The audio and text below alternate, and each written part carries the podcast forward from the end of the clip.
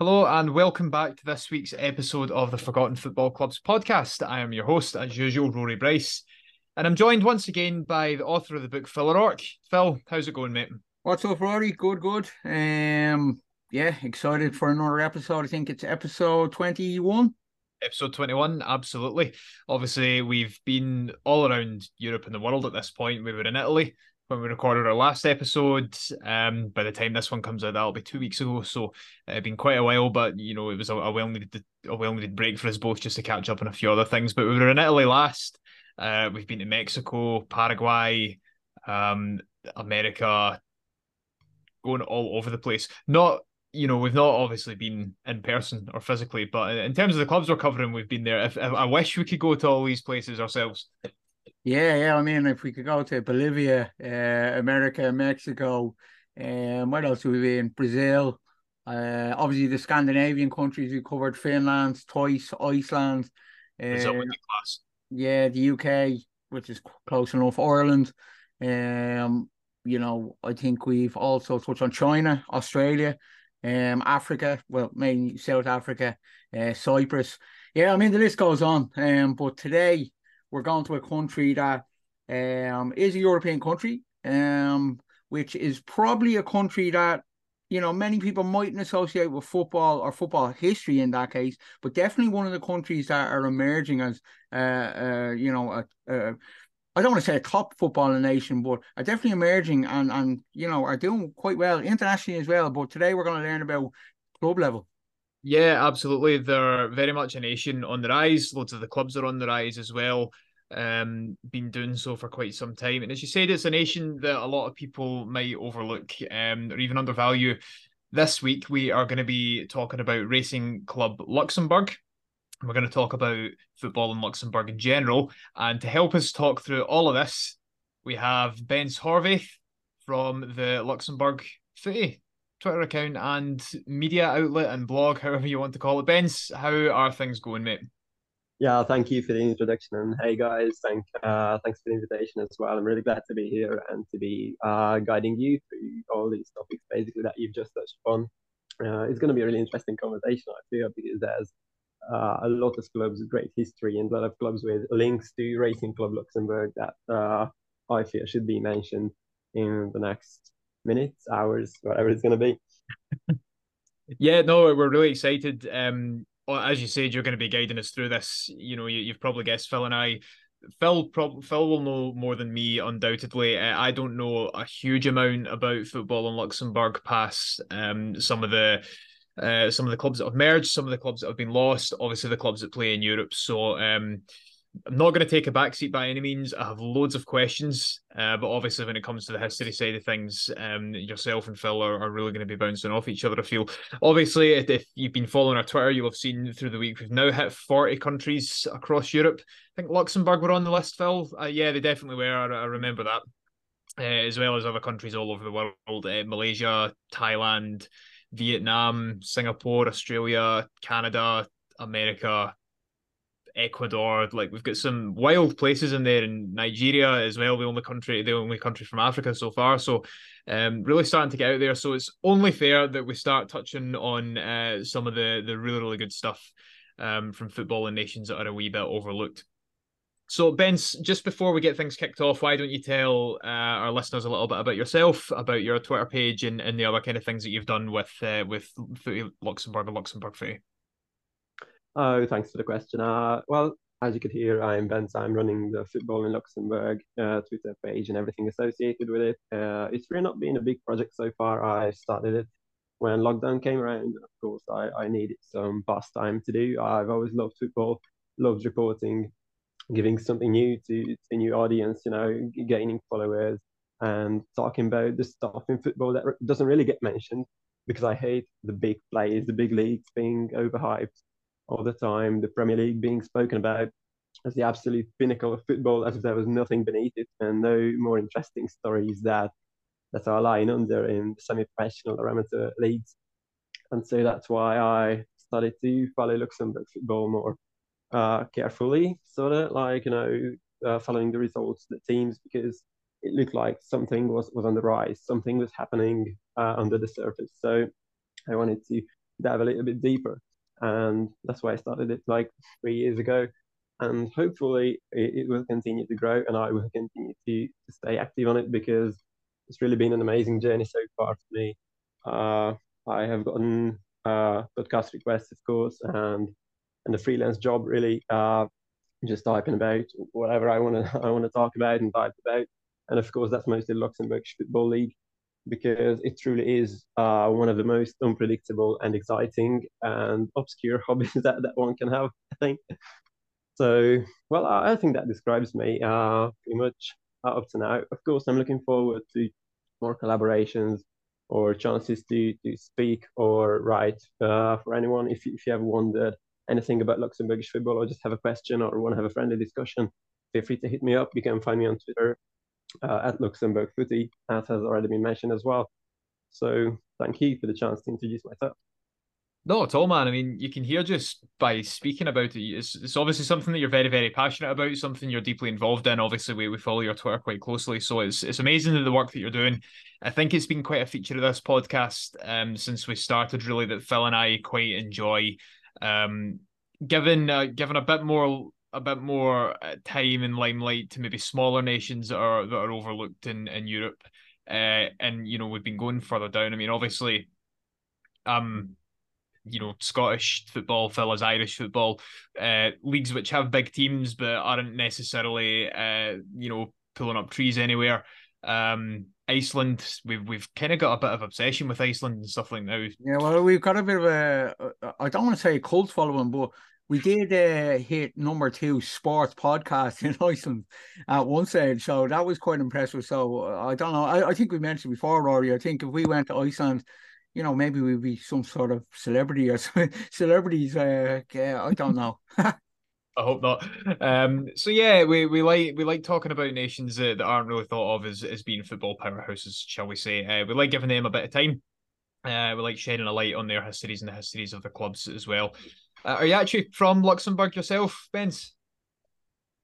Uh, I'm not from Luxembourg myself. No, I'm from Hungary. I was, I was born and raised there, so it's already uh, it's always just been this kind of weird obsession that I've already mentioned. That I started browsing through results uh, Luxembourg actually did play Hungary once in 2017 and they won. And so I think that was the first starting point when I, when I was looking at uh, the team sheets and I was like, oh, okay, they've, they've got some players in interesting teams all over Europe. So this might actually be a decent project and not just Hungary leading to another Minnows.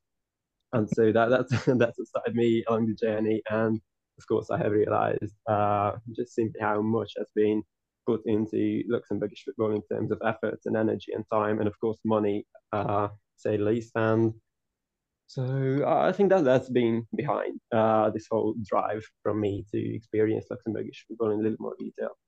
Yeah, nice. No, that that's brilliant. That's that's exactly what we want to hear. Um, as we said, it's it's obviously an obsession of yours, and, and you've been following it for some time. So it's great to see the work that you've done um, and, and the work that you're doing to, to bring some attention to, to what seems like a really interesting league. And as we say, the nation that's that's really starting to make moves on on the international stage. So obviously we'll we'll come on to that and talk about it a, a bit more generally later on. Uh, we'll open up the conversation and really dive into uh, football in Luxembourg overall. But we're going to start off with the club that Phil covered in the book. Now they're known as Racing Club Luxembourg. They were founded as Racing Club Luxembourg. Some people might still abbreviate their name to that. They probably had another similar name to that. They've been through a number of name changes and mergers throughout the years. Um, and if you are a believer of the, well, I, I don't want to say a believer of the theory, but if, if you're someone who thinks that uh, a club can be a continuation all the way through, which is fair enough without going defunct, um, then they are technically still a club as well in one form or another. So, Phil, why don't you kick us off? Why don't you start the story of uh, Racing Club Luxembourg? Yeah, I mean, just before I kick it off, uh, the reason why I picked this club is actually because of Bence himself. He wrote he wrote uh, about this club for uh, Forgotten uh, Football Club's blog. Uh, Bence, me and Bence, uh, you know, he worked with Forgotten Football Clubs on the blog, um, and he wrote a few stories.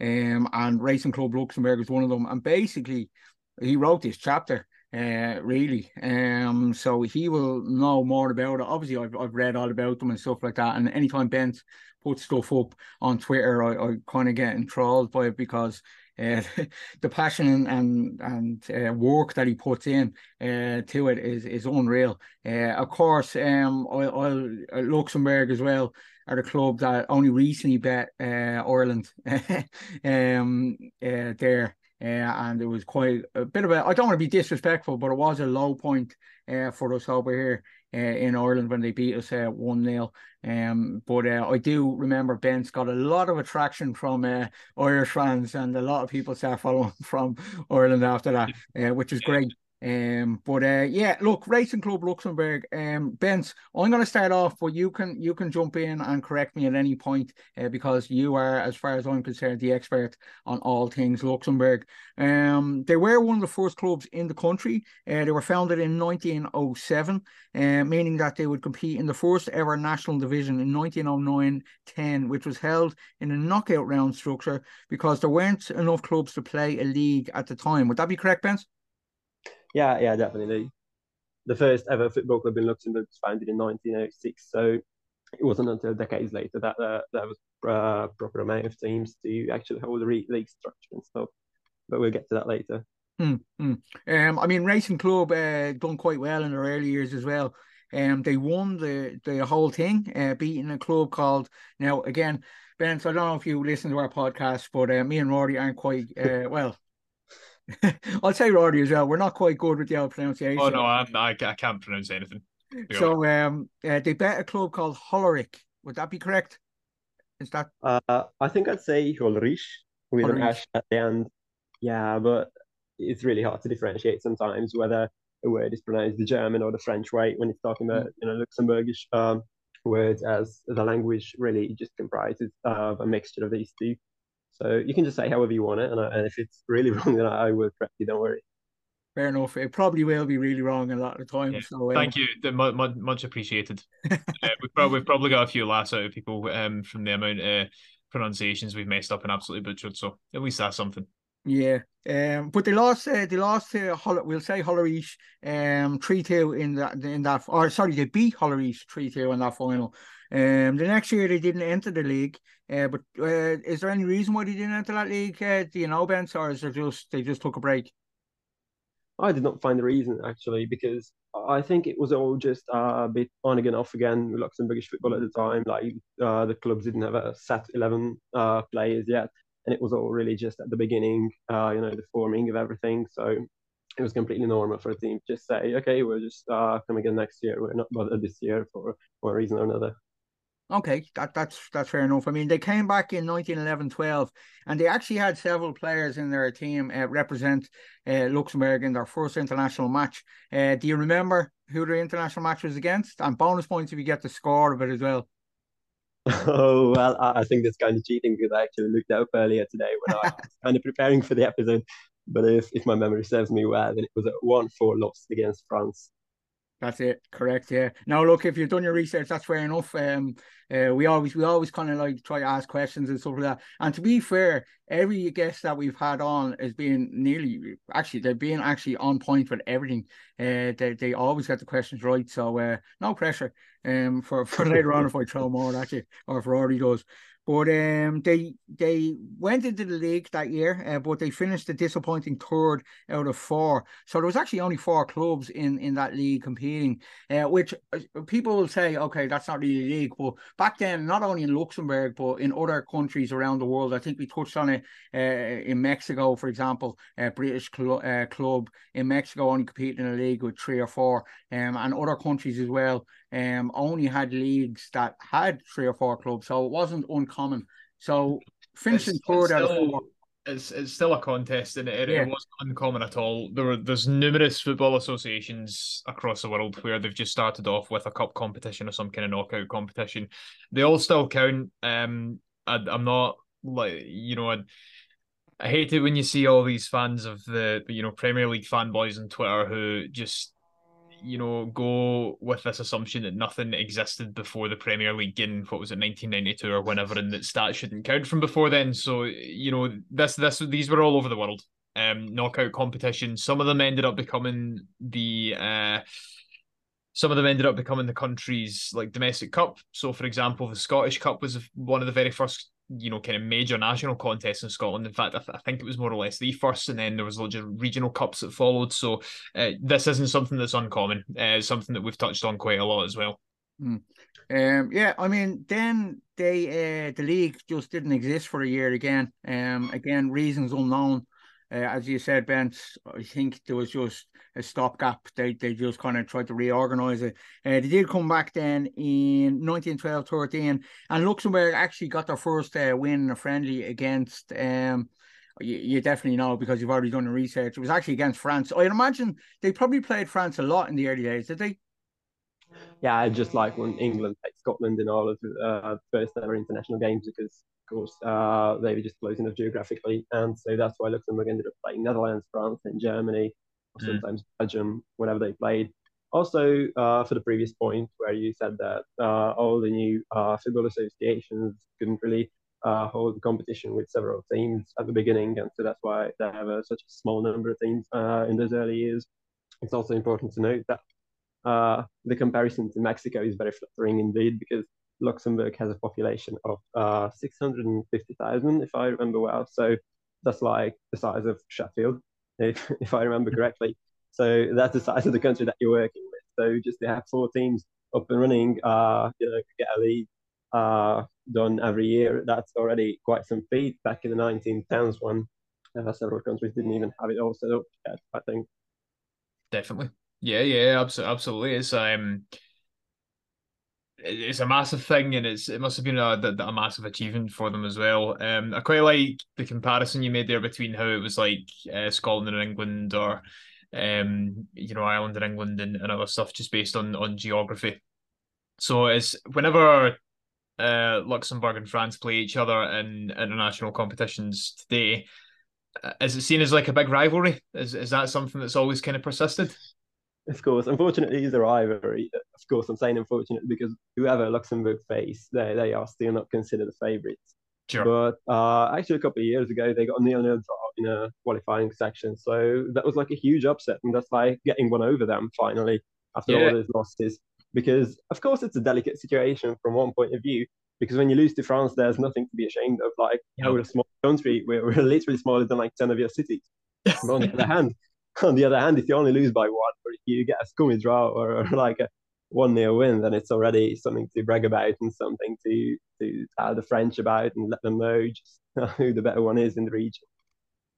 Yeah, for sure. It's it's always fun. I mean, I remember two years ago it would have been now when Scotland played England in uh, in Euro twenty twenty or Euro twenty twenty one, whatever you would like to call it, and. Uh, you know, obviously Scotland, you know, everyone was all the English pundits were saying, "Oh, England will put five past Scotland tonight, etc., etc. And you know, it finished a nil-nil draw, but there were points where we could have won it, and like we had a party, man. Like it was great. You take what you can get in some of these games where you're considered to be the underdog, and as you said, more often than not, ninety-nine percent of the time, Luxembourg are, are unfortunately considered the underdog in, in a lot of these international games. So, um, yeah, you you celebrate every every result that you're able to get.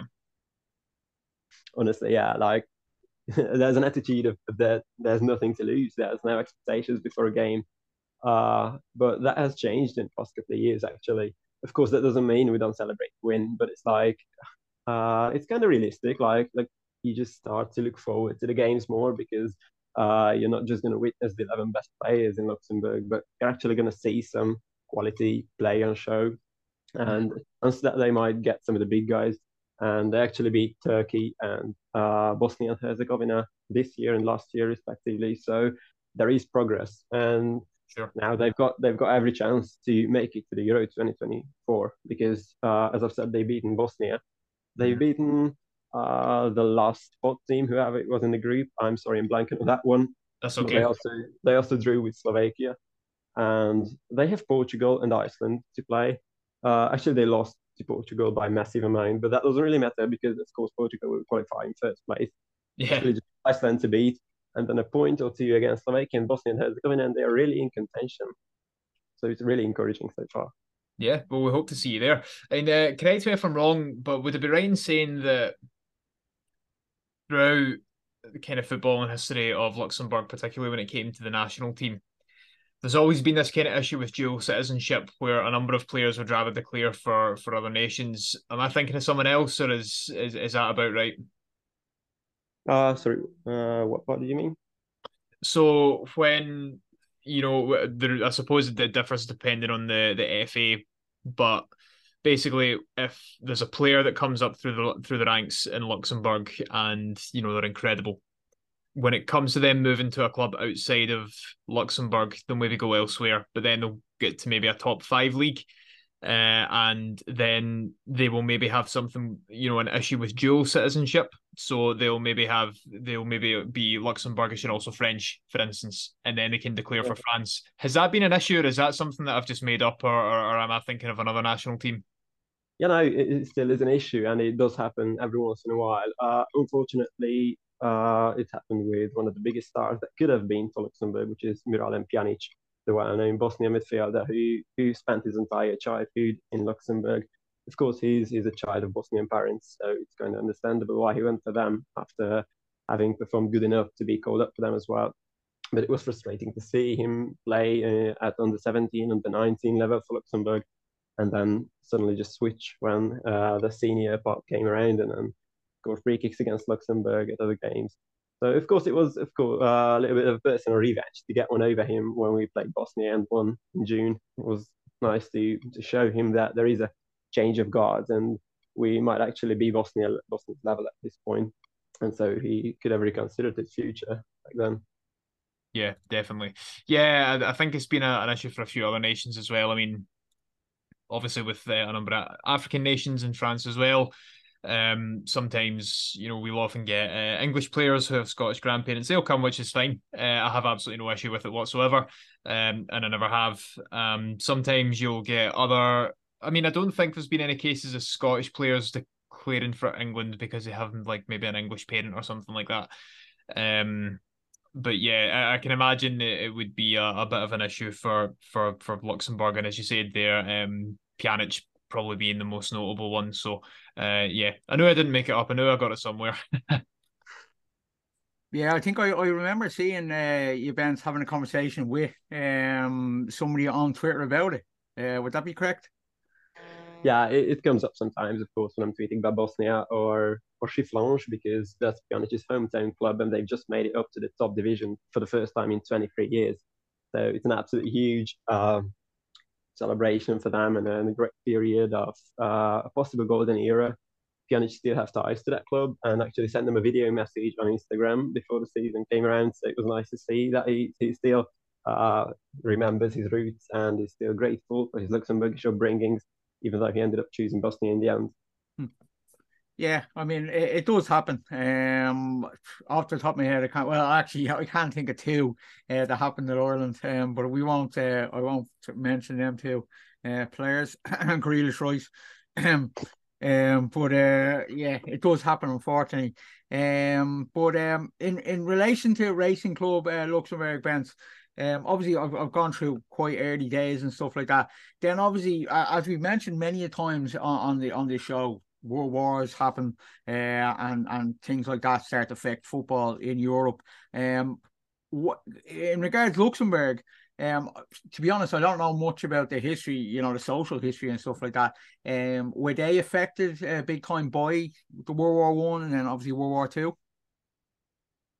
Uh, World War uh, One, yeah, they they were affected to some extent, but it wasn't as pronounced because, of course, as I've said, they, they really uh, didn't take a shape uh, in terms of having a solid uh, amount of teams to compete every year. So when a team withdrew from one season, it wasn't known whether it's just the usual uh, whatever reason they had, mm. or whether it was because of the World War One. Uh, Luxembourgish weren't strictly involved in that one, but World War Two did have a really serious effect on teams, as many teams uh, had to get renamed. The competitions did uh, get on, so it, it, didn't stop in the end but Germany invaded Luxembourg in 1940. So the four years from then on were uh, quite chaotic as Luxembourgers were also uh, called up to the army, the German army.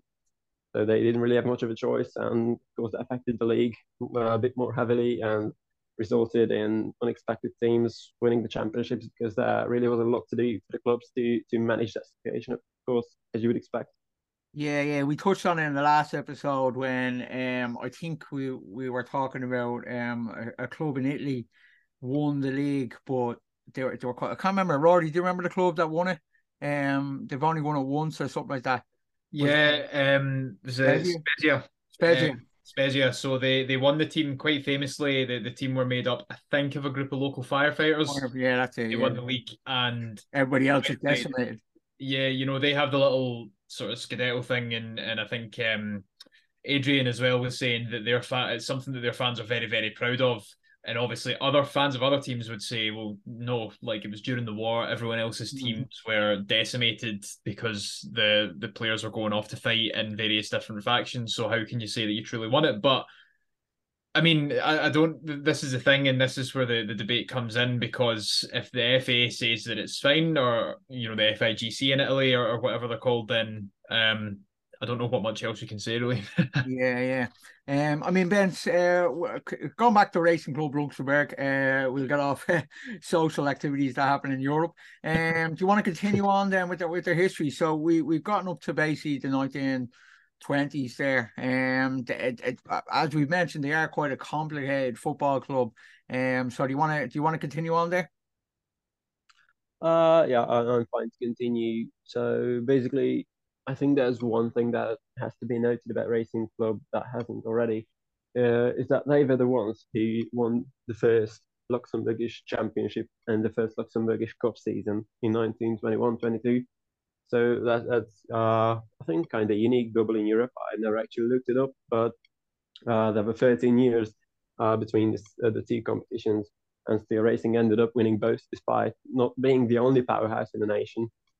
Um, they, they had one major rivals, Sporting Club Luxembourg, who, as luck would have it, they ended up merging with uh, the two big rivals in the capital city.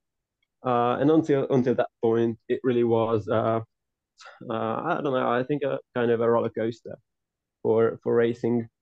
It did great sometimes and had other titles. Uh, before, uh, yeah, before the cup win and after their first league title, but weren't always near the top. So, the, uh, of course, some of the clubs were founded in the 1910s because it was a time when most of the traditional Luxembourgish clubs came about and, and started setting up and uh, competing.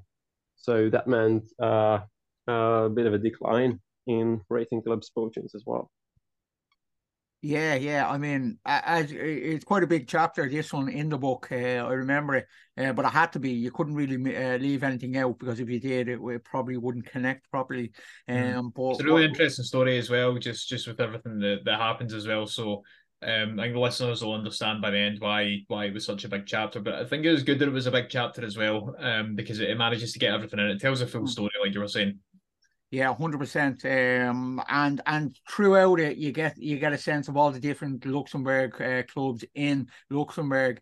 Um, like you mentioned, plenty of them, Bence, which we'll probably go through uh, and talk about as well. But uh, so uh, you're saying then 19, 1921 they won the first uh, league, uh, and then it was thirteen years later they won their first cup, was it?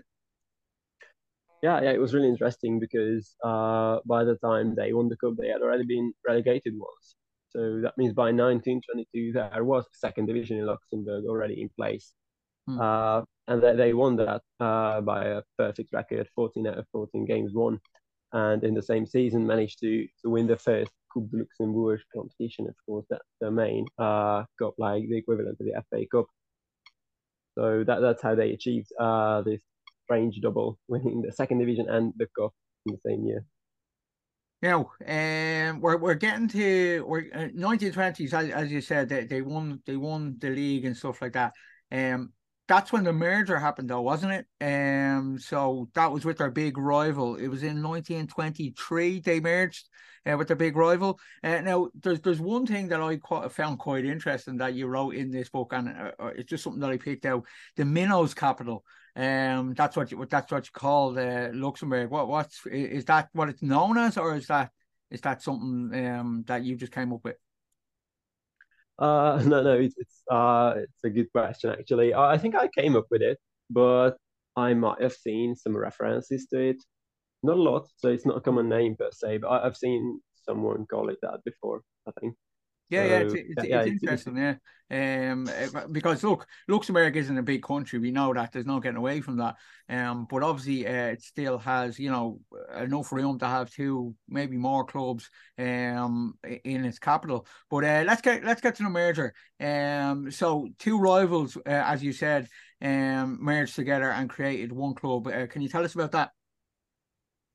Yeah, so it was a result of heated discussions, as local reports says from from uh, back in the 1920s, when I think the reason, like, it wasn't quite specified, and it's still not exactly known even now. But usually these mergers back then took place because one team had uh, a much better pitch than the other one, and there just weren't many pitches in Luxembourg back then.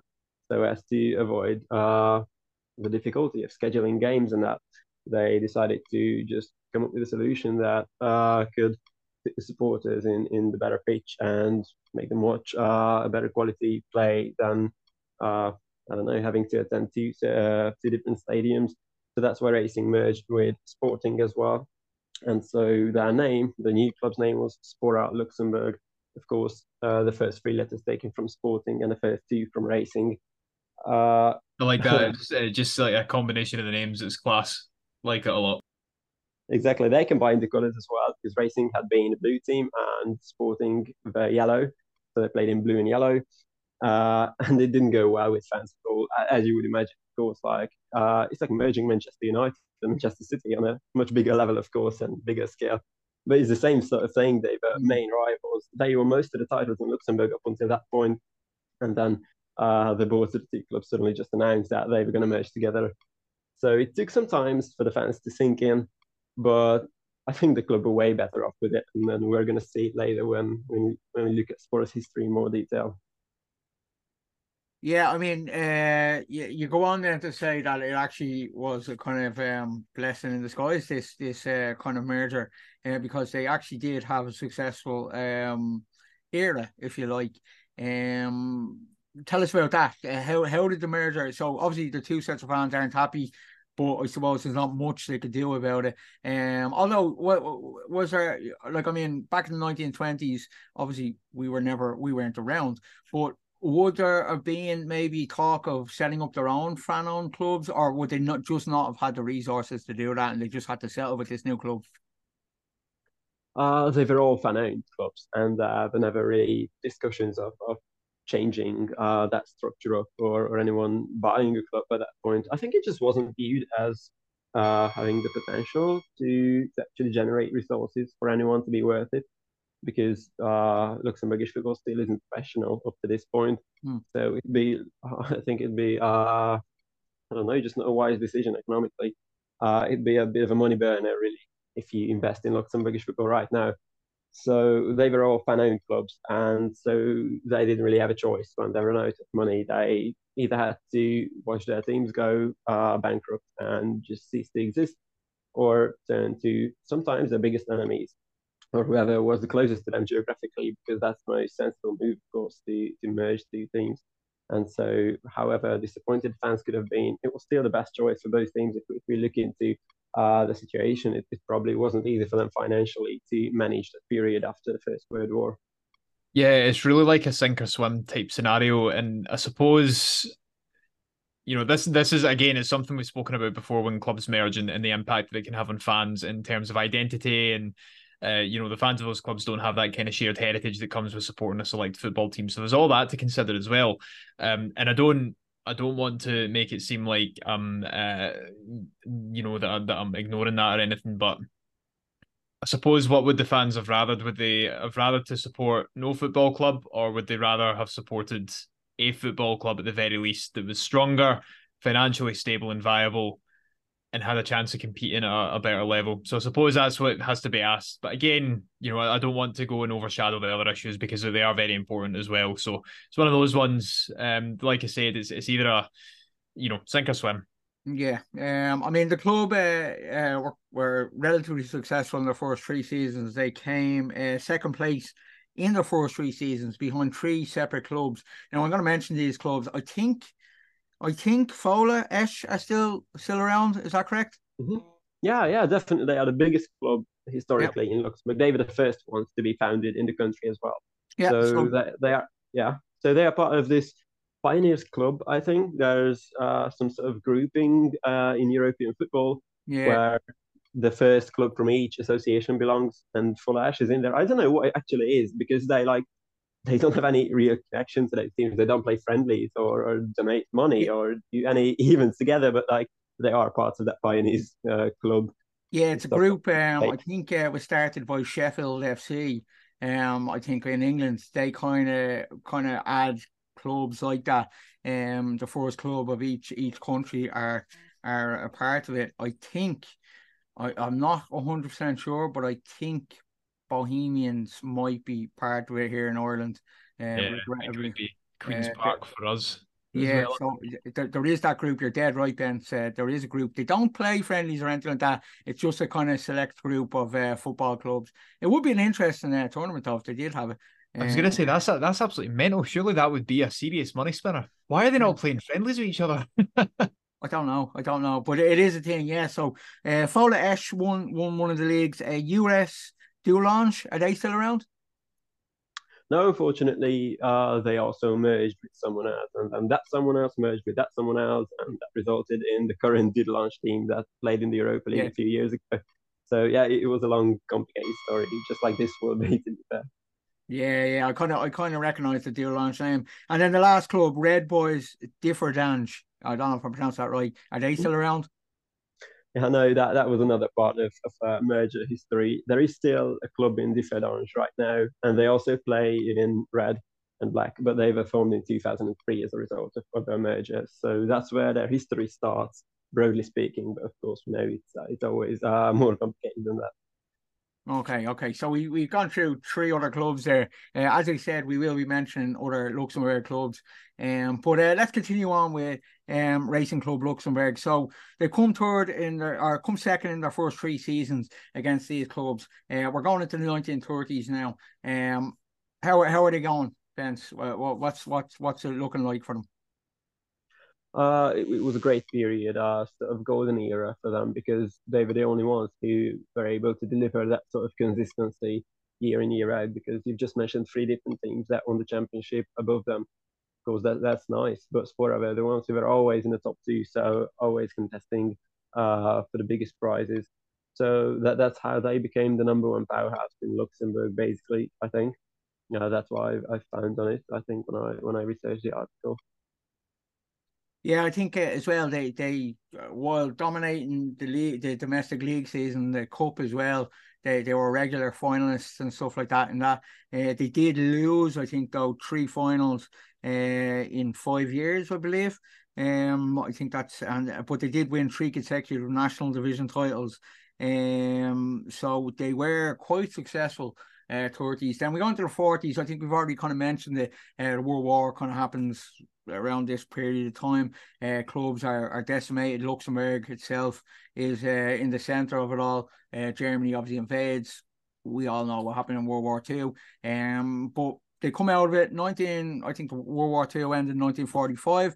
Uh, obviously. Europe is, is trying to recover itself. Um, how does Luxembourg football uh, recover itself? We're, we're going into the fifties now. Uh, how how is it looking? I know it's probably not professional. It's probably still lagging way behind other countries, but how, how are we looking and how is Racing uh, Club Luxembourg looking in the 50s? Uh, yeah, well, in the 50s it was a little bit bleak, but it actually didn't take that long until Luxembourg stopped lagging behind other nations because in the 60s they were already uh, already able to produce European level uh, stars. I think star might actually be a bit of a stretch because we've never heard about these people ever since. But uh, there's this striker, for example, Liam Nurenberg, who scored a hat trick for Nice against Real Madrid in the first European Cup. I think it was the final, might not have been, but still a hat trick against Real in the European Cup is quite massive. And he he was a player who later came back to Spora as a player manager and won the league in two consecutive seasons. That uh, that was actually the major bounce back from Spora after World War II because it took more than a decade for them to find their feet again after kind of losing their spirits in World War II, which nobody can really be blamed about. Yeah, I mean, uh, yeah, the, the one big result though that that I uh, as well picked out. Like, I mean, it, it, you just mentioned there uh, uh, that little bit of information, but then they actually did uh, uh, qualify for Europe after winning the league, and they faced Dortmund in what was it seemed like a bit of a a, a, a mani- maniac uh, uh, kind of match. they drew five all on aggregate. Um, they they lost four three um away then they won two one, so it was five all aggregate. Now in the rules that uh, that used to be, I, I think in European football there's no away goals anymore. Um, but in the rules that you know only recently they would have actually knocked out Dortmund. However, back then there was no away goals, so they had to play a third game, uh, which they actually got hammered seven 0 Um, so I don't know what happened there. Maybe Dortmund kind of up their game. I'm not too sure, but uh, that that would have been something. Five all aggregate uh, with with Borussia Dortmund. That has to be one of the, the best results in Luxembourg European club football history. Would it be correct? Yeah, that that's still outstanding. Definitely. Uh, like even when a team from Luxembourg hosts a club of Dortmund stature, that's already considered a milestone, like a huge showpiece occasion that they once played a big team it's not even about the results usually. It's just that they memorably played Real Madrid once or Milan once, and it's it's always uh, in I don't know in brackets or just uh, I don't know kind of forgotten about or not really talked about that they ended up losing that game by seven or eight goals because that's another different story altogether. It's just the feat that they ho- uh, host these major teams and play 90 minutes against superstars, which really matters in Luxembourgish mm. press. So of course, to, to achieve a draw against Borussia Dortmund, uh, absolutely un- unbelievable, and, and still hasn't been forgotten over the country. One the biggest European results I've brought up. Yeah, I was going to ask. Uh, uh, obviously, it hasn't been forgotten. That that that is. Uh, it does sound like a big result. Like I mean, I can only compare it to uh, here in Ireland. Athlone Town played AC Milan in the UEFA Cup, I think it was, or maybe it could be into the Toto. It was a European game anyway over here. Uh, there's famous pictures of the AC Milan team turning up uh, in Athlone, and, and basically it was like a, a bog. Um, they're getting out of the team bus and it's just mud all over the place. Um, I think they they lost one 0 at home, or it was nil all. Sorry, uh, in the home fixture. Uh, it's one of those that is like a you know a real famous uh, kind of result in Irish domestic football. Um, but um, Racing Club Luxembourg, as, as we'll call them, obviously they're not known as that now. Um, they then went through a bit of a barren spell. Now they did qualify for European uh, uh, UEFA Cup competitions and stuff in the sixties, but they didn't win the league for quite some time. Uh, from the, the the sorry, they only won the league twice. Pardon me um, in between 1956 and 2005. So what happened there, Ben? Did it just what like uh, they went from like you know saying they're they're powerhouses of Luxembourg football to only winning two titles in effectively 40 years. And um, what happened? Yeah, yeah, that you mentioned that four decades. It's, it's a huge time frame, so it's really uh, hard to talk about as one uh, big component that affected them. So let's break it down into pieces. Yeah. Because I, I think one of the major takeaways from it is that in the first period of that era, from 1959 to 1972, the capital of Luxembourg was still able to uh, celebrate uh, 15 titles, leagues and cups in those 13 years. So it was it was a majorly successful era for the city, just not for the team who who were always uh, second best usually and beaten by their rivals who were of course results from other mergers in the city. Uh, so that, that wasn't really their most successful period, partly because they ended up selling their best players every year, every other year, because that was the era that I mentioned, the 60s, when the best Luxembourgish footballs ever came around, possibly. Uh, and I'm talking about players that played decade, a decade or so in French Ligue Like, uh, I don't know, best teams were Strasbourg, Nice, I think in that era, and, and Luxembourgish footballers were usually the best French teams, at least one or two of them.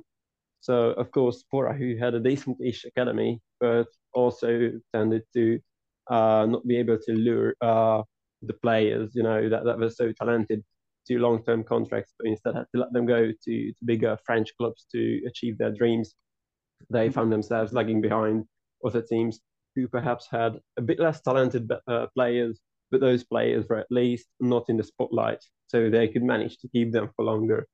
And actually, that means one of the biggest uh, drawbacks for Spora was that they had such a great squad that foreign clubs paid attention to it and uh, regularly poached the biggest talents. So that was uh, part of the reason why, why they weren't successful enough. And as for as for the other reasons, uh, there were other teams that could be mentioned. Uh, Aris Bonnevoie was uh, one of the teams that challenged Spora regularly in the 60s and then basically dipped forever. So that, that was really, uh, I don't know, kind of surprising and interesting to, to read about their history. They were kind of new then, and they just uh, kept winning league titles and cup titles until something stopped, and they never again uh, won any piece of silverware until they also merged with someone in 2001. And they also merged into Spora in 2005. And so that club is still around. Yeah. They're called Race, uh, Racing uh, Union Luxembourg right now. But we'll, we'll get to that later, really. Uh, Yeah. It's just a broad history lesson for all the clubs and all these branches and family trees of clubs in Luxembourg that have resulted over, over the decades. Yeah, yeah. I mean, uh, it, it kind of mirrors what happens in Ireland here. Uh, our best players basically go to uh, uh, our best players from League of Ireland clubs would go to England uh, because the money, because bigger clubs and stuff like that. So I can imagine same thing happening to Luxembourg uh, clubs. The best players are going to France, Germany, uh, you know, cl- countries uh, right beside them. Bigger, bigger football, na- so-called bigger football nations, uh, if you like. Um, just to touch on that, we, uh, you know, they didn't obviously win silver, but they did qualify for UEFA Cup.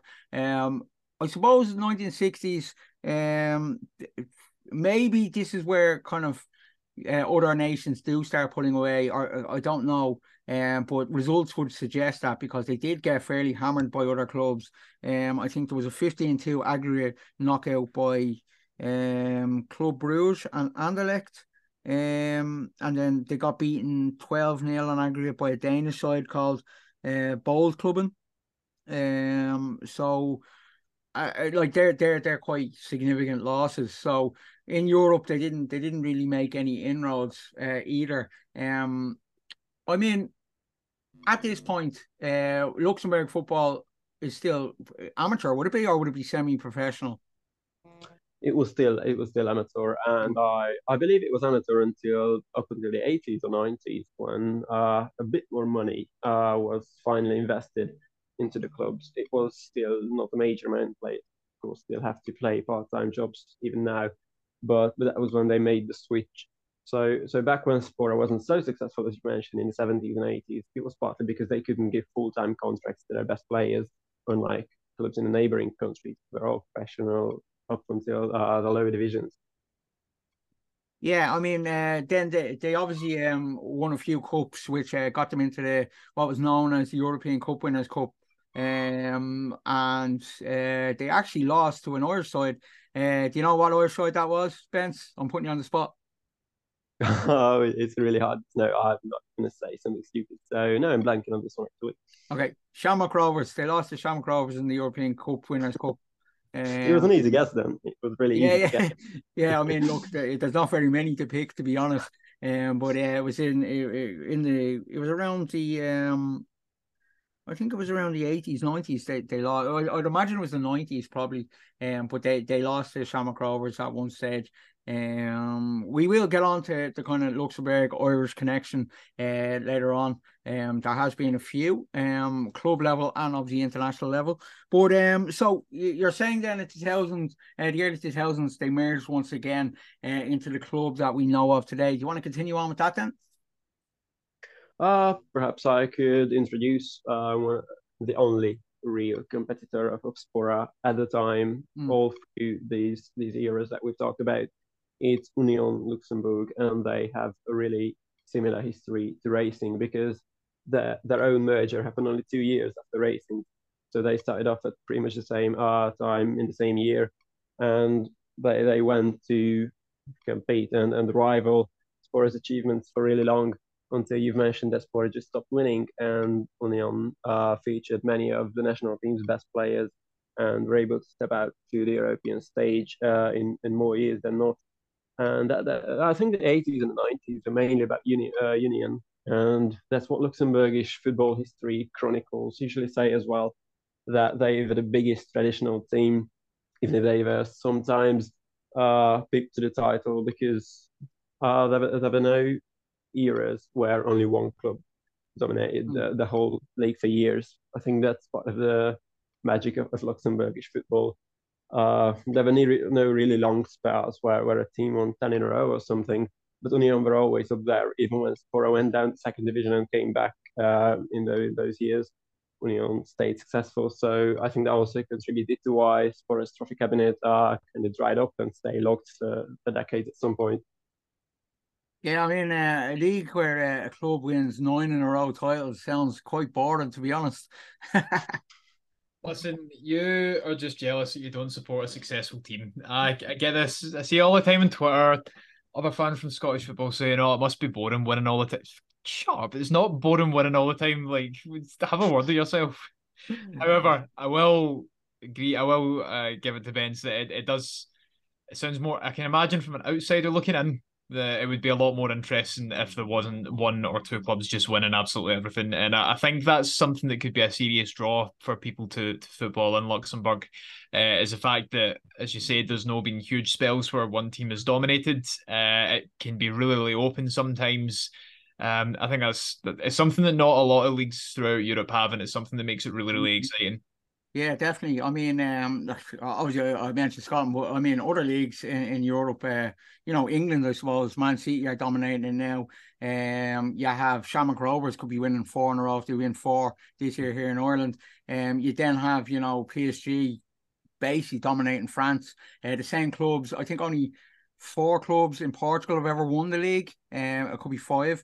Um, but usually the same between Porto, Benfica, uh, it's usually between them two. Sporting Lisbon kind of come into it. Then you have Holland, where it's always PSV, Ajax, and uh, Feyenoord.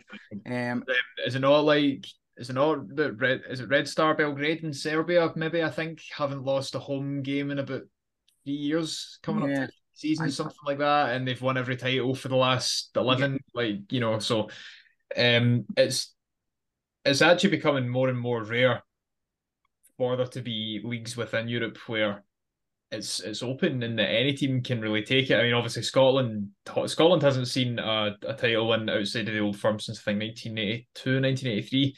So, uh, you know, the, the, the gap is just getting bigger, and and you know, I, I doubt that's that's going to happen again for a long time. So, um, I think that's something that that is a really really attractive pool to any leagues out there that still have more than more than just two teams competing for it. Yeah, definitely. I think um I think Ben, you, you definitely uh have shown us there about Luxembourg football how um competitive it is, I suppose, compared to other football leagues, and I suppose that's definitely a draw to it. Um, so we're we're in two thousand. So we have this kind of new merger and stuff like that. We're in the two thousand five and stuff like that. Um, how have they done since then? Uh, well, well, since then, I have to say, Racing Union uh haven't been a real I don't know, uh, the real big guns uh, in Luxembourgish football. They haven't won the league title. They they won a cup in 2017-18, so that, that's not too bad. They're always in the top half of, of the first division, but that's about as far as it gets uh, with their current successes. Uh, unfortunately, there was uh, kind of a major financial problem altogether in Luxembourgish football around the millennium because uh, in the years leading up to it, uh, as I've already mentioned, Union's successes in the 1980s, 1990s kind of prompted all the other ambitious clubs to also live up uh, to those standards and sign players on part-time contracts because what I've said, uh, Luxembourg became part-time uh, professional, semi-professional league in the 90s. So it kind of backfired after about 10 years and the teams had to restrict themselves restrict the budgets let go of a lot of players. And that was when the second wave of mergers came around about 2000 and part of it was Sporas merging with union so once again the two rivals the two traditional capital teams and that's why they are now called racing union luxembourg that team uh, I've actually talked about uh, the topic with one of the players, Spora, who played there in the last years, in the last season as well, actually. Uh, Alen Dausbasic, he was, he a midfielder for the team. I hope I pronounce his name well. So he told me uh, a couple of interesting things about how the club handled it. And he said some players didn't receive any sort of communication from the team about where their futures would lie or whether they would be contracted to the new club or brought over.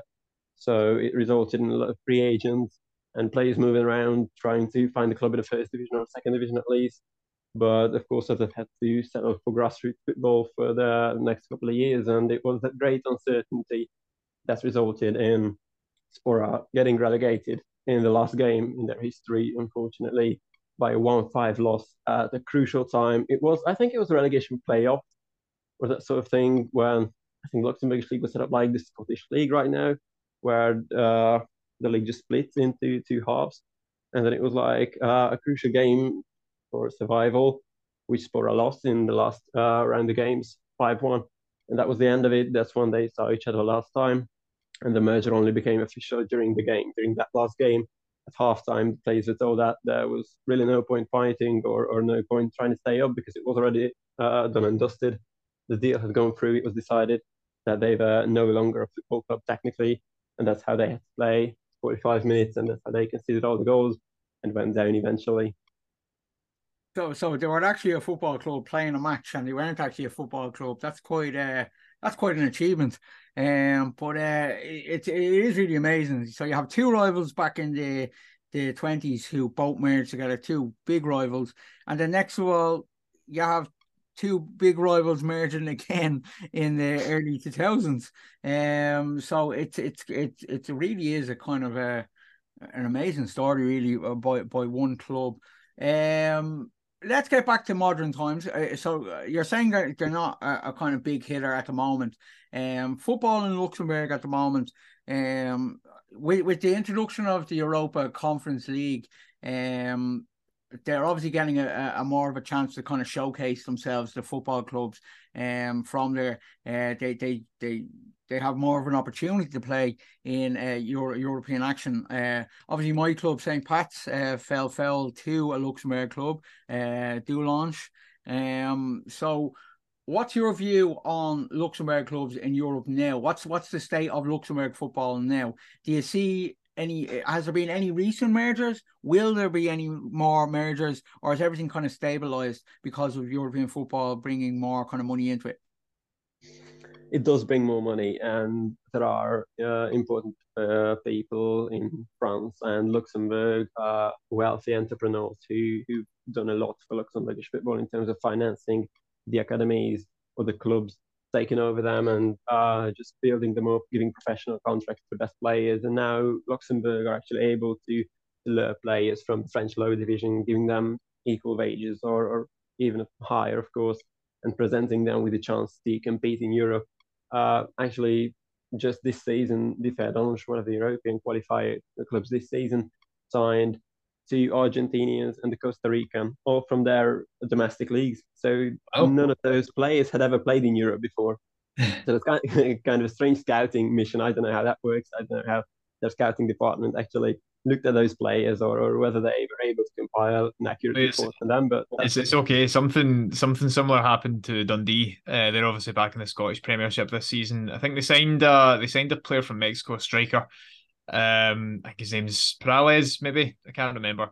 Um, and about two days later, they got linked to another Mexican player, same league. And I thought, or was it the same team? I think I can't remember if it was the same team or the same league. Um, it was definitely the same league maybe the same team as well. And uh, they were like, "Oh, this is class." Obviously, our, our, scouting department's working. It turns out it was nothing to do with the scouting department. They had just asked the striker they'd brought in, "Oh, is there any other players that you'd recommend?" And he basically just told them his best mate so that he could fly him over and have him play for Dundee and stay in Scotland. Mental. I, I could imagine something similar happening here as well, of course, because I, I can't uh, see myself. Just I, I, don't know. I can't see the situation unfolding where those scouts say, "Oh yeah, there's some talented lads," but they play in the Argentinian second division, which we watch every week. Of course, I don't know how that could have happened. I mean, that's that, that's the thing. I mean, the the Argentinian second tier isn't isn't a terrible standard as well. Like that, that seems like. Would, would you? I don't know if you'd agree with, with me. Would you say that seems like quite a coup for for clubs from Luxembourg, or?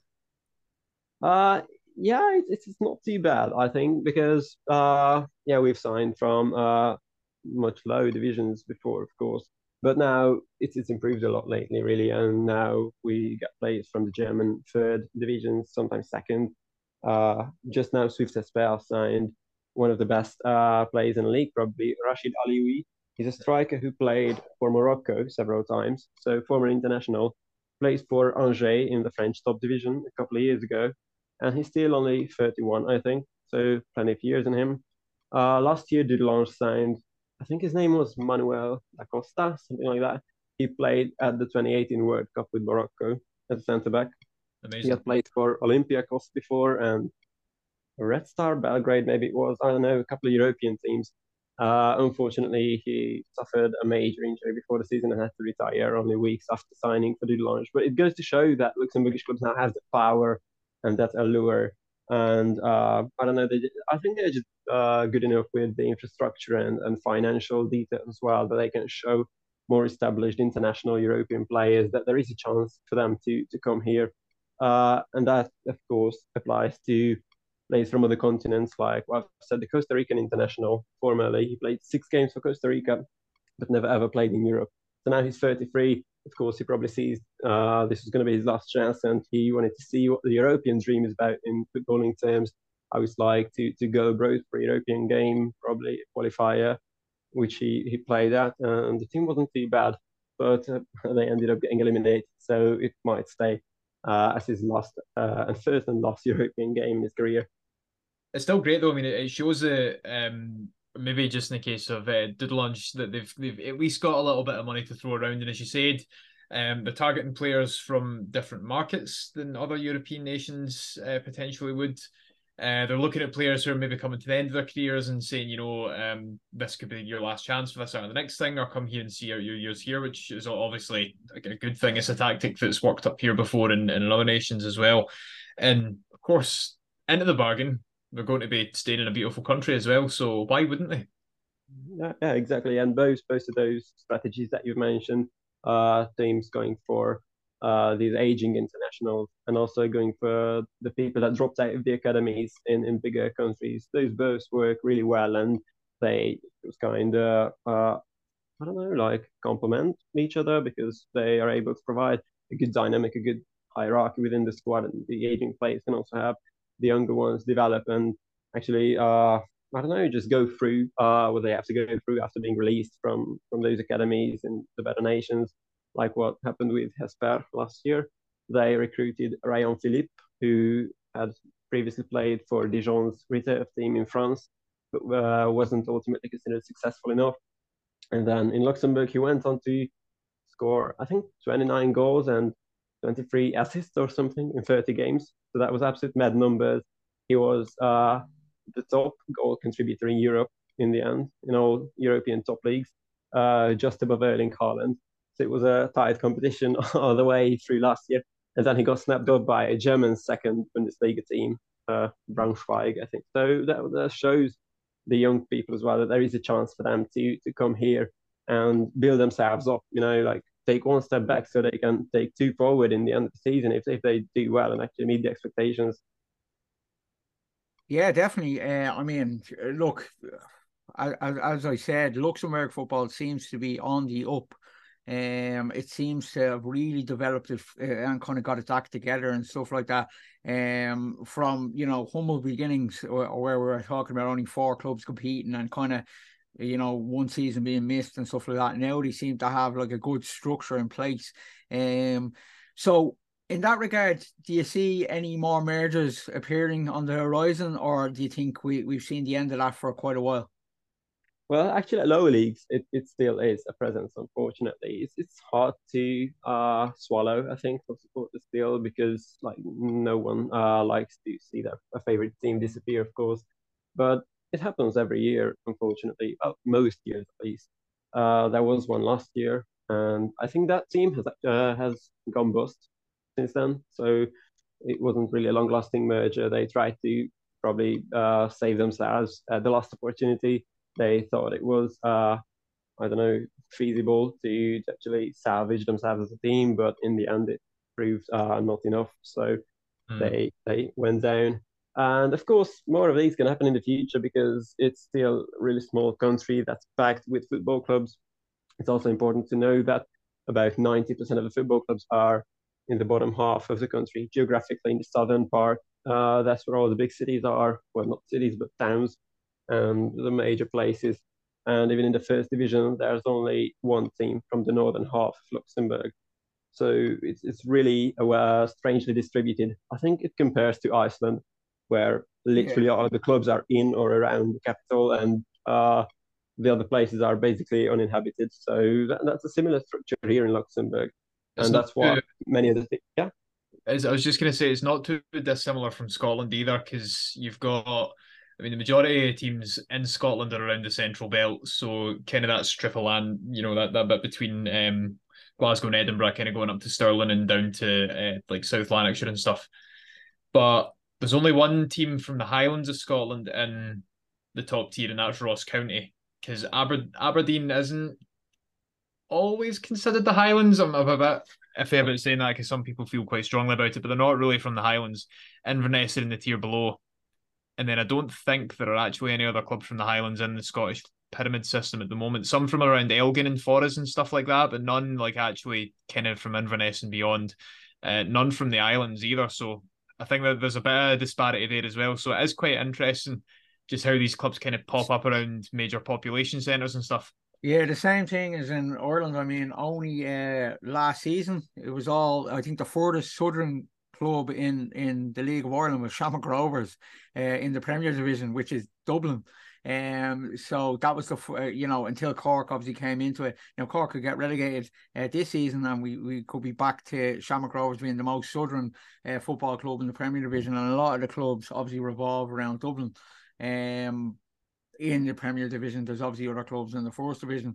Uh, so it is interesting uh, uh, that you said that Iceland. Yeah, uh, you would say that uh, most of the clubs um, revolve around Reykjavik, except for the club actually that's quite close to us uh, in heart, uh, Akureyri. They're the ones that are up the north there, um, and that's that's why they actually merged. That that's their kind of story as we touched the two clubs in that town uh, kind of merged together to take on the Reykjavik uh, clubs because they wanted the Northern Iceland uh, to kind of um, you know be a force to be reckoned with. But uh, they they are actually doing well in Europe this year. Uh, KA Curry, I think that's what they're called now.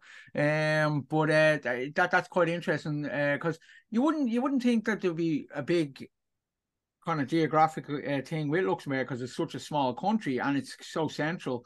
But obviously, the south is where everything is. Is that correct?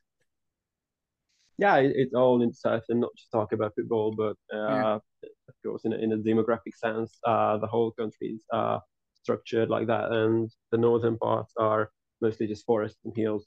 So that probably explains why there's not many clubs here.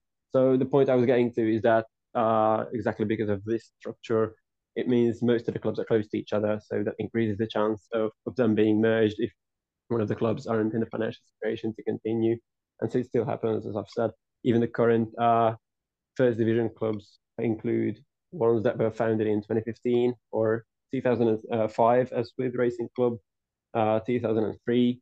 So it was uh, really most of them happened after the millennium, as I've already said, and, and it could happen anytime, really. Yeah, it, it, it's interesting. Um, I mean, look, we've covered many clubs. Uh, as you know, Ben's uh, working on forgotten football clubs. You know that mergers don't always uh, work out, uh, unfortunately, um, all around the world for whatever reasons. Um, I suppose uh, just moving on from from uh, the club scene to the, the international scene, which is definitely definitely popping off with uh, Luxembourg, as you know, uh, the international setup there they seem to have a plan. They seem to really be looking to qualify for the Euros. Uh, the Euros, pardon me. Um, what's your take on that? I know you. I know you're quite, uh, you know, excited about it. Um, do you think they'll do it? I'm really enthusiastic about the topic, of course. Uh, much more enthusiastic uh, than the club scene and getting a club into the Conference League. That's kind of a sensitive topic for now, so let's forget that. Hmm. Uh, talking about the Euros, there's there's a chance, as I've already said, if not now, then in four years' time or eight years' time. Uh, the introduction of the Nations League helps a lot. Uh, naturally, like uh, I, I don't quite actually grasp how, how the whole method works because it's the I swear it's different every year, right? Mm-hmm. Right? The Nations League, like who qualifies where. Uh, I don't know what places are, are given in the end because sometimes it gets you a World Cup qualifier place or a European Championship qualifier, whatever it is like. Luxembourg just has to perform as good as possible and then hope for the best. because as I've already uh, seen with some predictions, uh, we actually they they actually have a decent chance of, of making it to the playoffs at least, either straight through uh, the qualification system or through this other uh, second chance presented by the Nations League, where Luxembourg continue to present themselves as a strong Division C outfit, and um, I think they have every chance to enter Division B in due time because they've really been building towards that and they've got the consistency. They've got a young group of players who are really exciting and play for some of the biggest clubs. We've got players in the Bundesliga. Uh, we had a player in the Championship last year with Norwich City in Danel Sinani. Unfortunately, he's been sold to the German second division now, but that's still not too bad. We've we've got players in Austria, in the Dutch top division, uh, in the Belgian top division. So there's people to root for, and there's every reason to believe that this group of players can be the golden era of Luxembourgish football altogether, and they could be the first to make it to a major competition, whether it's the Euros or a World Cup, no one knows yet. Yeah, I mean, um, the Nations League is, is, I think there's Twitter accounts that kind of explain how the Nations League uh, works, like who can qualify from what and however. Um, but it definitely has helped smaller nations, uh, so-called smaller nations like Luxembourg and Scotland, um, to, to qualify for major tournaments. Uh, definitely hasn't benefited Ireland in any way. Um, and we will probably struggle to qualify for anything, but it'll definitely be uh, interesting. I think they're second at the moment moment, aren't you, in your group uh, for qualification um, after a big results beating Bosnia, uh, which would have been a huge result. Mm. Yeah, that, that was the high point for me uh, from the qualifiers. I didn't even think it was possible. Uh, it's still hard to believe and hard to have faith in the team and go into the game thinking, all right, this is ours to win, or, or uh, that we have every chance there. But still, it's nice to see when uh, you get to watch the opposition defenders making those same silly mistakes that you've been used to watch mm. Luxembourg defenders do.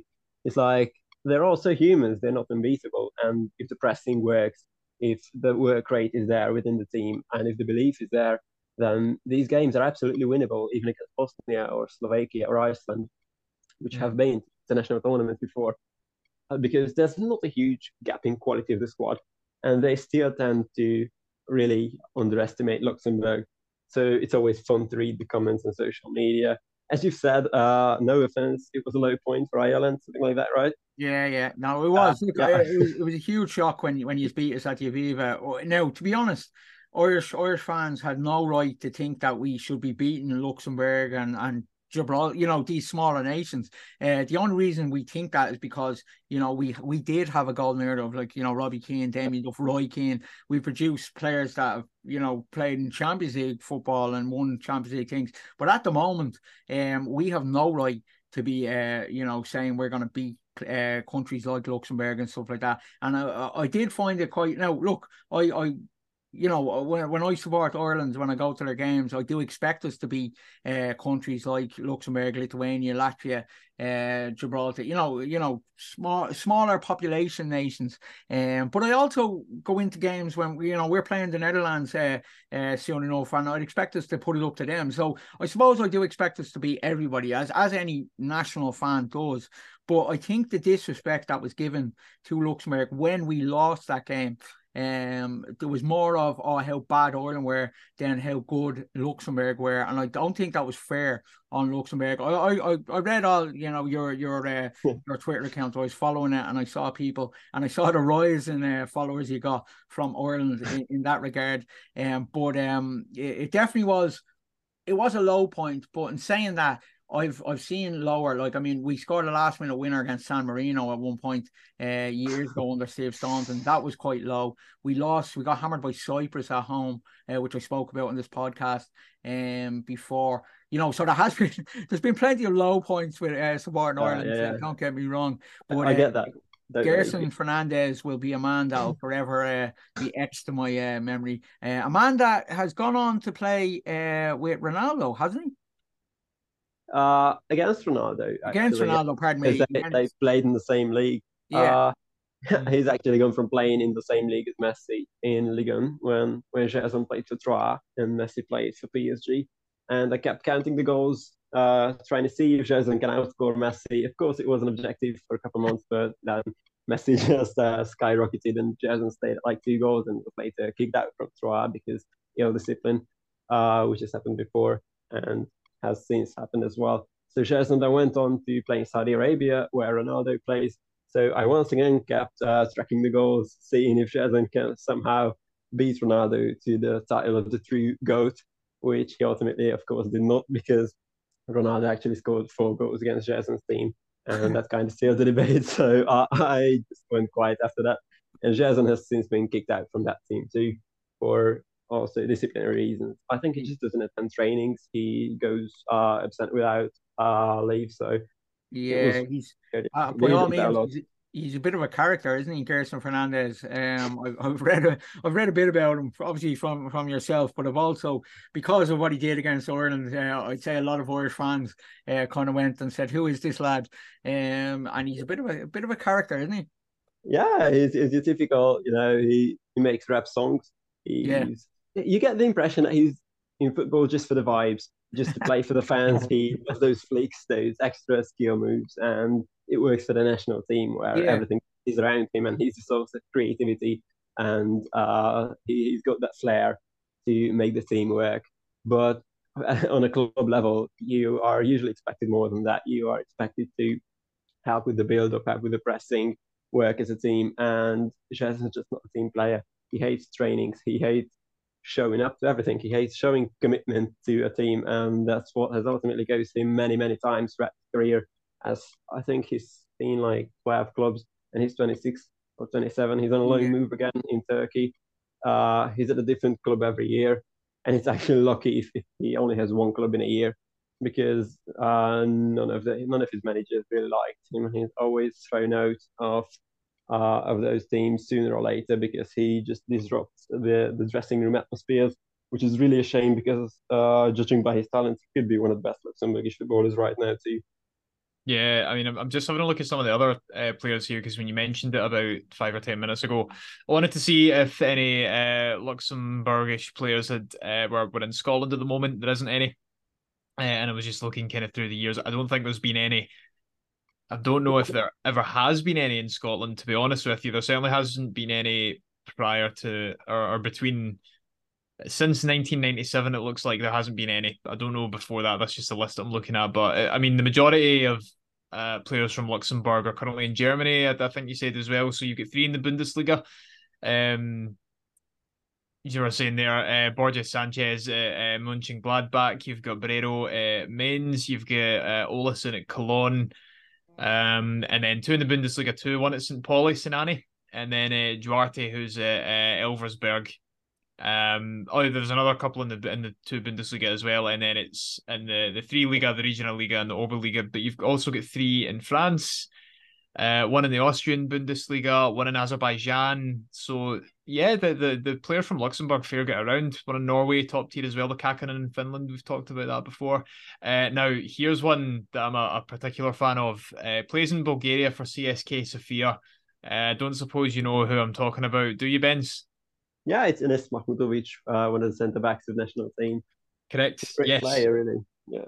Well, the thing is, I I have never watched Enes Mahmutovic play in real life. Uh, I signed him for my Stirling Albion side in Football Manager about three years ago, and he was one of the best players I have ever signed. He, honestly, man, I, I can't I, I can't praise him enough without ever having seen the guy in real life. It was class, and I don't know what it is. Whenever I see his name pop up, I'm like, oh yeah, I hope you're doing well you know, just based on uh, this thing that didn't actually happen. So uh, I always kind of keep an eye on him. You know, it, it can kind of happen. But yeah, um, I mean, yeah, when he was in my game, he was it was unreal. And uh, you'll know more about me, what his kind of style of play is. But he seems like quite a big roving centre half. Yeah, yeah. I don't know. He's probably in the game. He, he sure is in the game. I'm gonna have to look at his ability and and his potential because if it's still that high, then we might have to edit that a little bit because it's not quite realistic for him to be such a monster. oh no, listen, uh, yeah, it was um yeah, I was I had I had advanced quite a few years in the game. I think it was so this was in 2020 and I think in the game I was in like 2029 or something. I can't remember how old I signed him when he was about 30, I think. So um, he has plenty of time. 2029. He has another six years to get up to that level. Then you he might turn out to be pressure on the man. Uh, he has six years to get up to the level of Stirling Albion. So there you go. but um, Gareth Gareth Fernandez, just uh, one more point uh, on him. Uh, I won't harp on him about him too much, even though he broke my heart. Um, but is he like the poster boy of Luxembourg football? Would he would it be a good thing for him? Uh, because as I said, he is quite eccentric. He does his rap songs. He does all this kind of stuff. Um, would he attract uh, you know attention to uh, Luxembourg football? He does. He's the biggest fan favorite, I think, around the yeah. Luxembourgish national team because of clutch performances whenever it really, met, really mattered against Ireland, as you've said, for example. Mm. And he, he does a lot for the community. He goes back to Luxembourg regularly, visits family and friends and everything. And when he played in Saudi Arabia, he was on an injury leave officially, or I think it was an international break. In international break, he played one of the games and then picked up a fuss and went home uh, without telling the manager.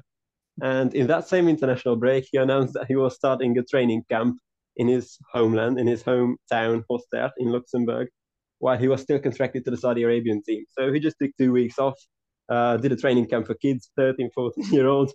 And then, of course, he, he got the message from Arabian club that he wasn't going to have to show up in training ever again because that sort of thing isn't really encouraged uh, over there in professional circumstances.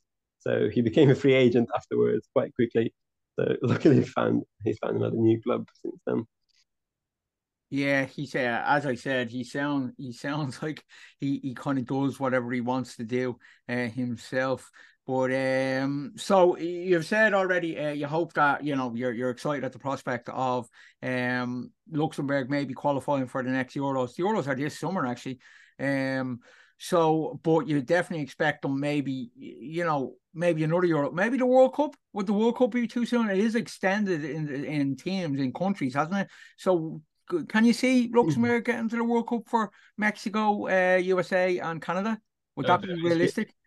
The European Championship will be much easier, I think, because uh, if you look at what uh, the extensions were to the World Cups, uh, level playing field, none of the new members are European. So I think Asia got some spots, Africa got some additional spots, Oceania has one guaranteed spot, I think now, and then South America and Europe just pretty much say the same.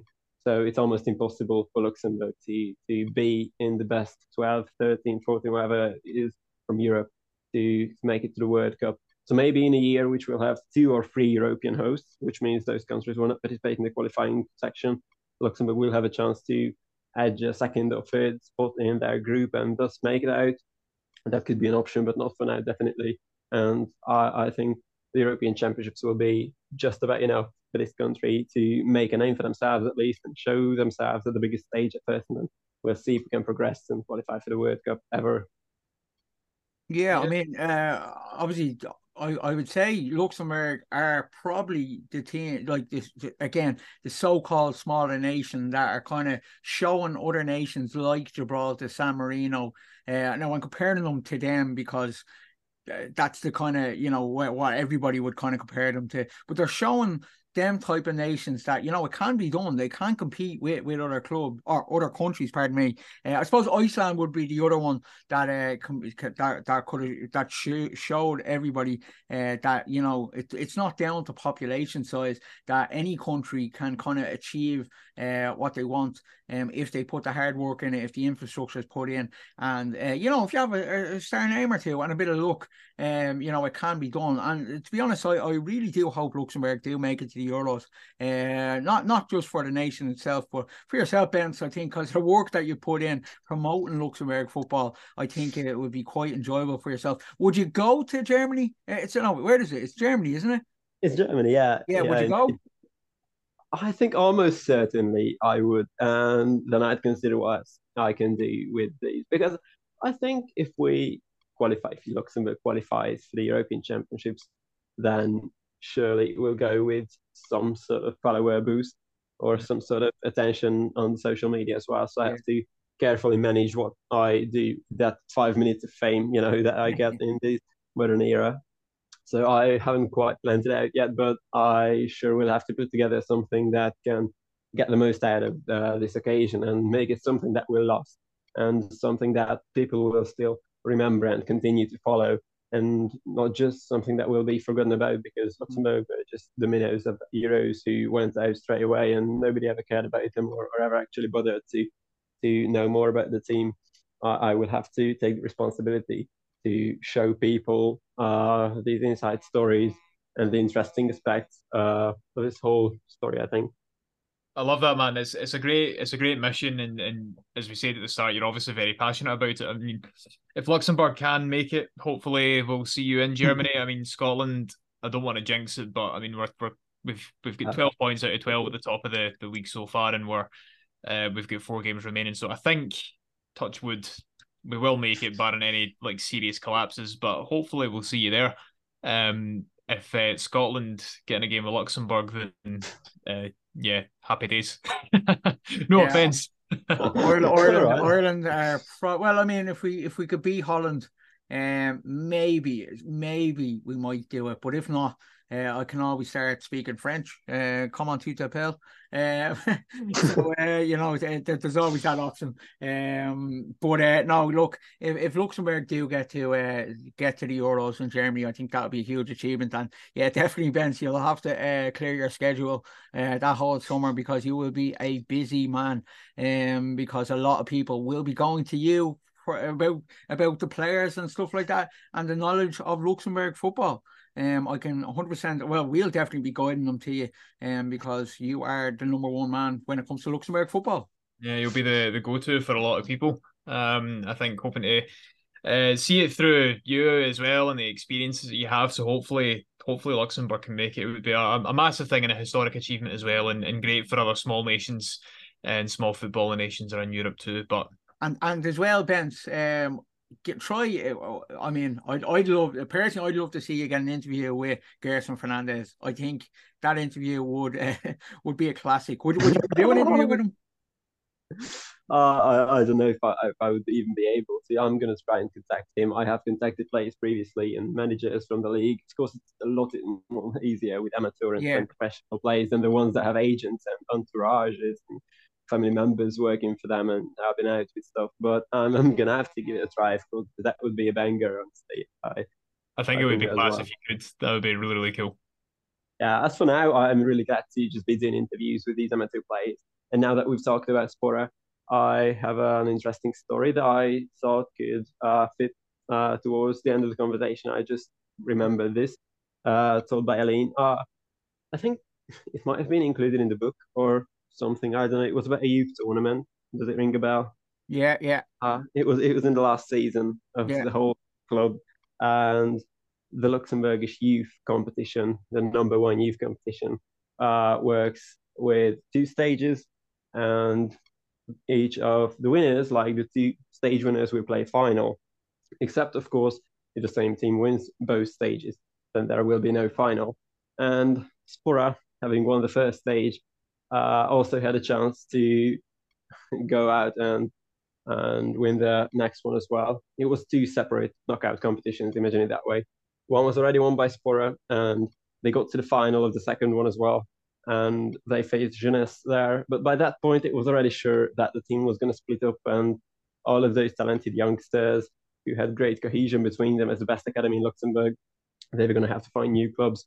So they actually found out in the dressing room that they, they never, they're never going to play again uh, with each other as a team. So they decided to lose their final game to be overtaken by Jeunesse so that they could play uh, a last game in the final, an extra game together. And that was, I think that was a great story because it was actually Alan who had to take a penalty against Jeunesse in the last game, which they were supposed to lose. So he just deliberately missed it and it was a happy occasion, and everyone was uh, clapping and everyone was celebrating this wholesome moment. It was almost like they fixed the game, but of course, nobody could really say a bad word about them because they still qualified for the final, which they won. But uh, I think the score was 5 2 to Spora. It was really impressive performance. They knew that they were going to win the final, whatever happens. They just had the confidence. They knew they were better than anyone else in that country. So they uh, just wanted to uh, play a last game together before everyone was going to go and do whatever with their lives because, uh, of course, many of them didn't become footballers in the end. So they went out and achieved their last trophy, and the last trophy in Spora's history altogether. which is yeah. a great touch. And it's, it's great that I just managed to interview the person who, who took the penalty, who had that on his shoulders, who was told to uh, just kick it about and just uh, let the team lose and play the final instead. Yeah. Yeah, it's, it's a really nice touch, man. It's a beautiful story. It's, it's amazing that you were able to interview them as well.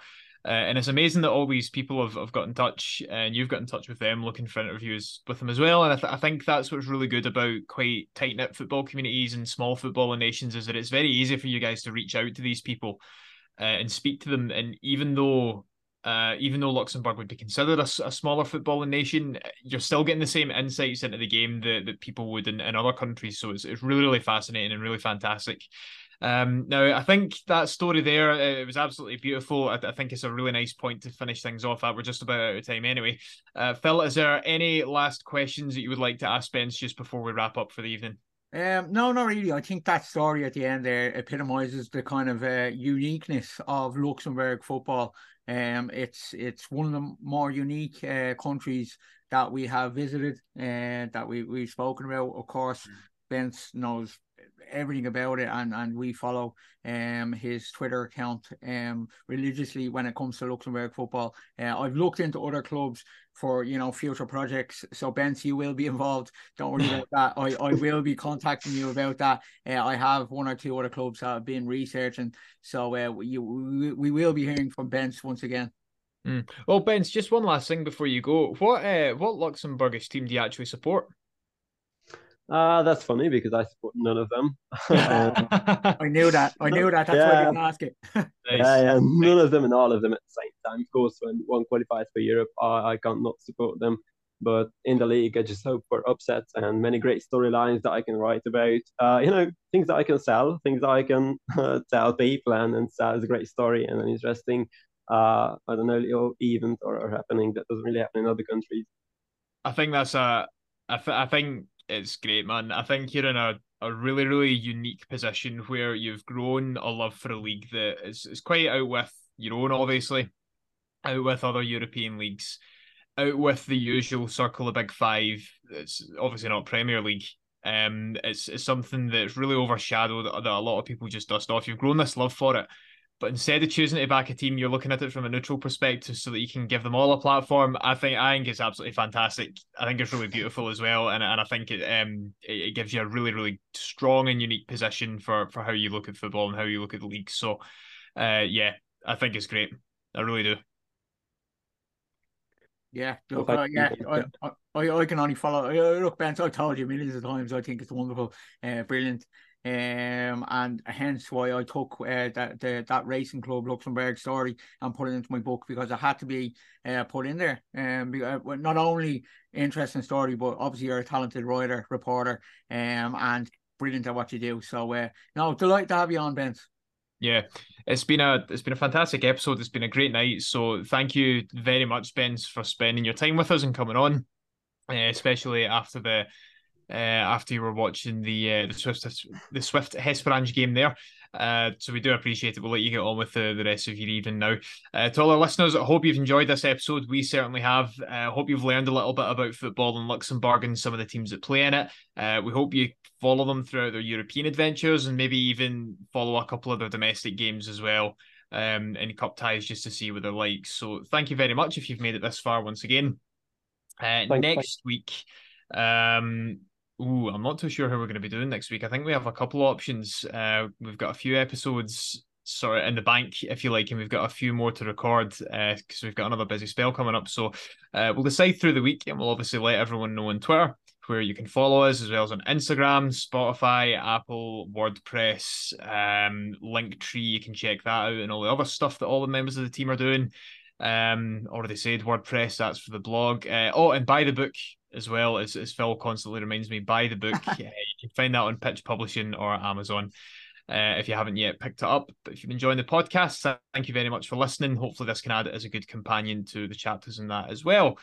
But for now, we'll sign off for the evening. So, Phil, say good night to everyone. Good night, everyone. Ben, say good night to all of our listeners. Thank you for listening. Goodbye, everyone. And we'll see you all again next week. Goodbye. Goodbye.